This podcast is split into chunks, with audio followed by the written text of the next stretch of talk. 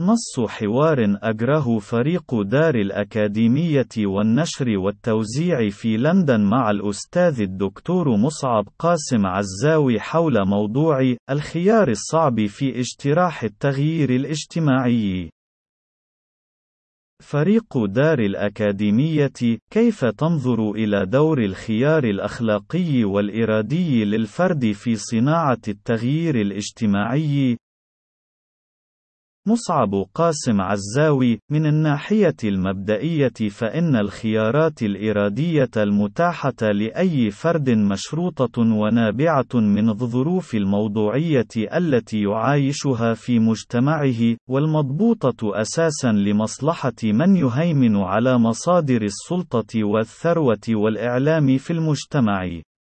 وهو ما يعني عمليا بأن الخيارات محدودة بشروط زمنية وظروف مجتمعية لا يمكن إحداث التغيير من خارجها. ويمكن الإشارة أيضًا إلى أن أهم أدوات وروافع التغيير في أي مجتمع هو العمل الجمعي، الذي قد يكون أحد أهم الأمثلة عليه، العمل النقابي والنشاط في مجتمعات المجتمع المدني، وكلاهما أساسًا عملان يتركزان على توحيد جهود مجموعة من الأفراد يتفقون فيما بينهم على ضرورة تحقيقها، ودون حمول حمولة إيديولوجية كبيرة في غالب الأحيان، مما يسهل اتفاق الأفراد على تلك الأهداف، بالتوازي مع عنصر فائق الأهمية في ذاك التوافق يتعلق بتراجع هدف الوصول إلى تحقيق أي هيمنة أو التمكن من سلطة معينة في المجتمع غالبا إلى مرتبة متأخرة من قائمة تلك الأهداف الجمعية الملحة، مما يخفف من إشكاليات وتعرجات السعي الهادف للوصول إلى السلطة، وما قد ينطوي عليه من تلافيف مخاتلة الكثير منها غير أخلاقي وتنافسي قد يكون وحشيا بما تفرضه طبيعة التناحر للوصول إلى السلطة والهيمنة الاجتماعية، وما يفرزه ذلك من عناصر تشوش الوعي وتخلق وعيا زائفا بضرورة التمسك التمسك بتلك السلطة وعدم التضحية بمكاسبها. ولذلك فإن الواقع المعاش في جل أرجاء الأرضين لا يفسح المجال الحر للعمل النقابي أو المدني بشكل منعتق يحتمل أن يفضي إلى نتائج مؤثرة، وذلك بفعل مقاومة نظم الهيمنة بشكل عنيف لكل إمكانيات انتظام البشر في أي عمل جمعي يحتمل أن يؤدي في المآل الأخير لتشكيل كتلة تاريخية. تاريخية تمثل اتحاد مجموعة من البشر الهادفين والساعين بكل قواهم لتحقيق أهداف جمعية تتطابق مع مصالحهم الأنية وعلى المدى البعيد ويرون في تحققها ضرورة لتحسين مستوى حيواتهم المعاشة يوميًا.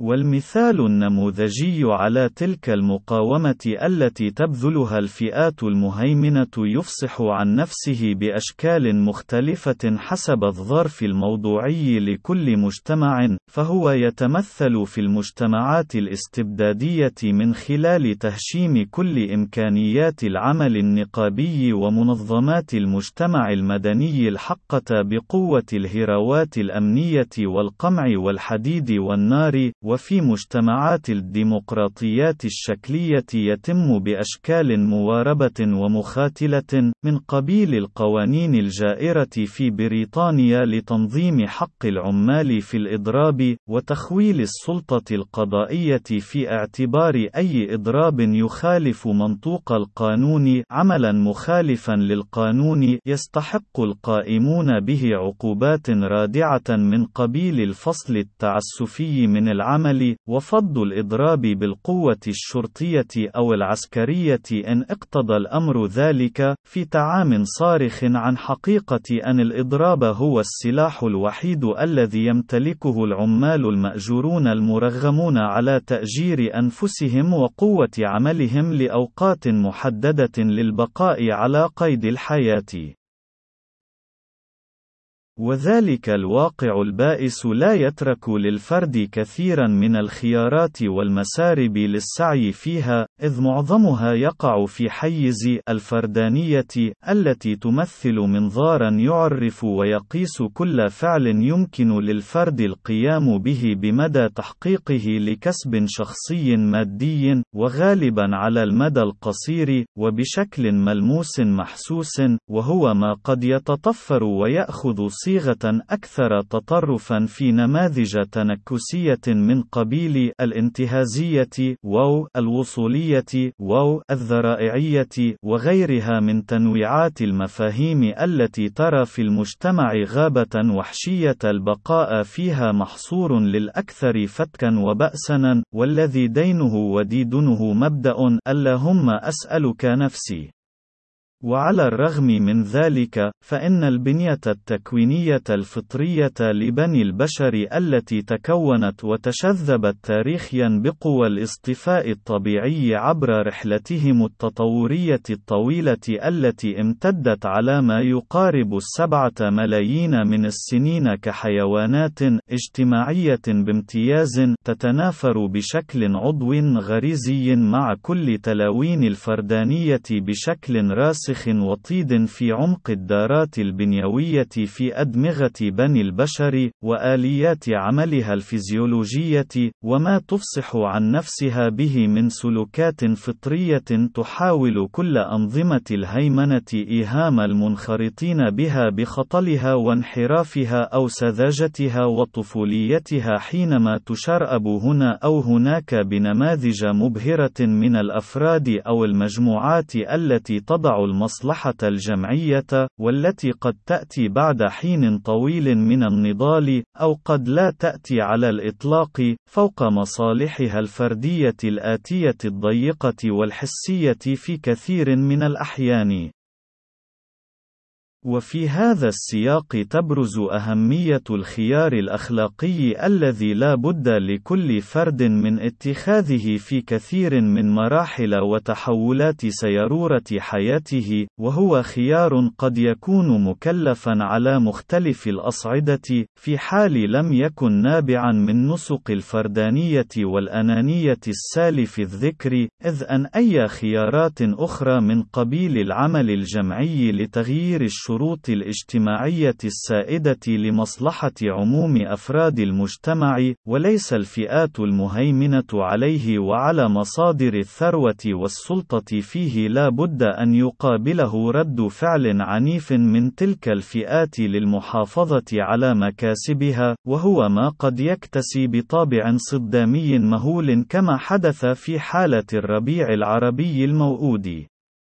وهو ما يقتضي من كل عاقل منصف النظر إلى أولئك الأفراد الذين يتخذون من خيار السير في الطريق الشائك وعكس التيار السائد بأنهم البشر الأحقاق الذين لم يستسلموا لشروط الواقع ويسروا في أسهل الطرق الانتهازية والفردانية واستبدلوا ذلك بالخيار الأكثر أخلاقية واتساقا مع الميول الفطرية لبني بني البشر، والمتمثل في السعي الجمعي لتغيير وتحسين شروط الحياة الاجتماعية عبر الاجتهاد والدأب والنضال والحشد والتنظيم لتحقيق ذلك التقدم الاجتماعي حتى لو بعد حين قد لا يستطيع إدراكه أولئك المجتهدون خلال وجودهم القصير والعابر في صيرورة حياة البشر والمجتمعات البشرية التي ينتسبون إليها.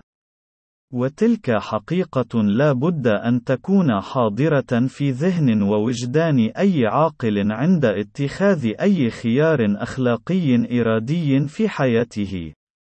فالاستسهال والانسحاب والتقوقع دائما أقل أكلافا وأقرب في حصد ثماره، بينما الاجتهاد والعمل الجمعي والسباحة عكس التيار خيارات مضنية ومكلفة على الصعد جميعها، ولكنها خيارات لا بد من السعي في مساربها من كل قادر عليها، والتخلي عن واجب محاولة القيام بها جزئيا أو كليا يعني عن التخلي عن أهم السمات الواسمة لبني البشر كحيوانات اجتماعية، ويفقدهم أهم صفاتهم الإنسانية التي ميزتهم ككائنات حية، ويخنق فرص الحفاظ على استمرار عيوشية المجتمعات التي ينتسبون إليها، التي لولا تلك الصفة الاجتماعية الفريدة التي تضع مصلحة الجمع قبل مصلحة الفرد الضيقة لما تمكن الجنس البشري من الاستمرار خلال رحلة تطور بني البشر الطويلة.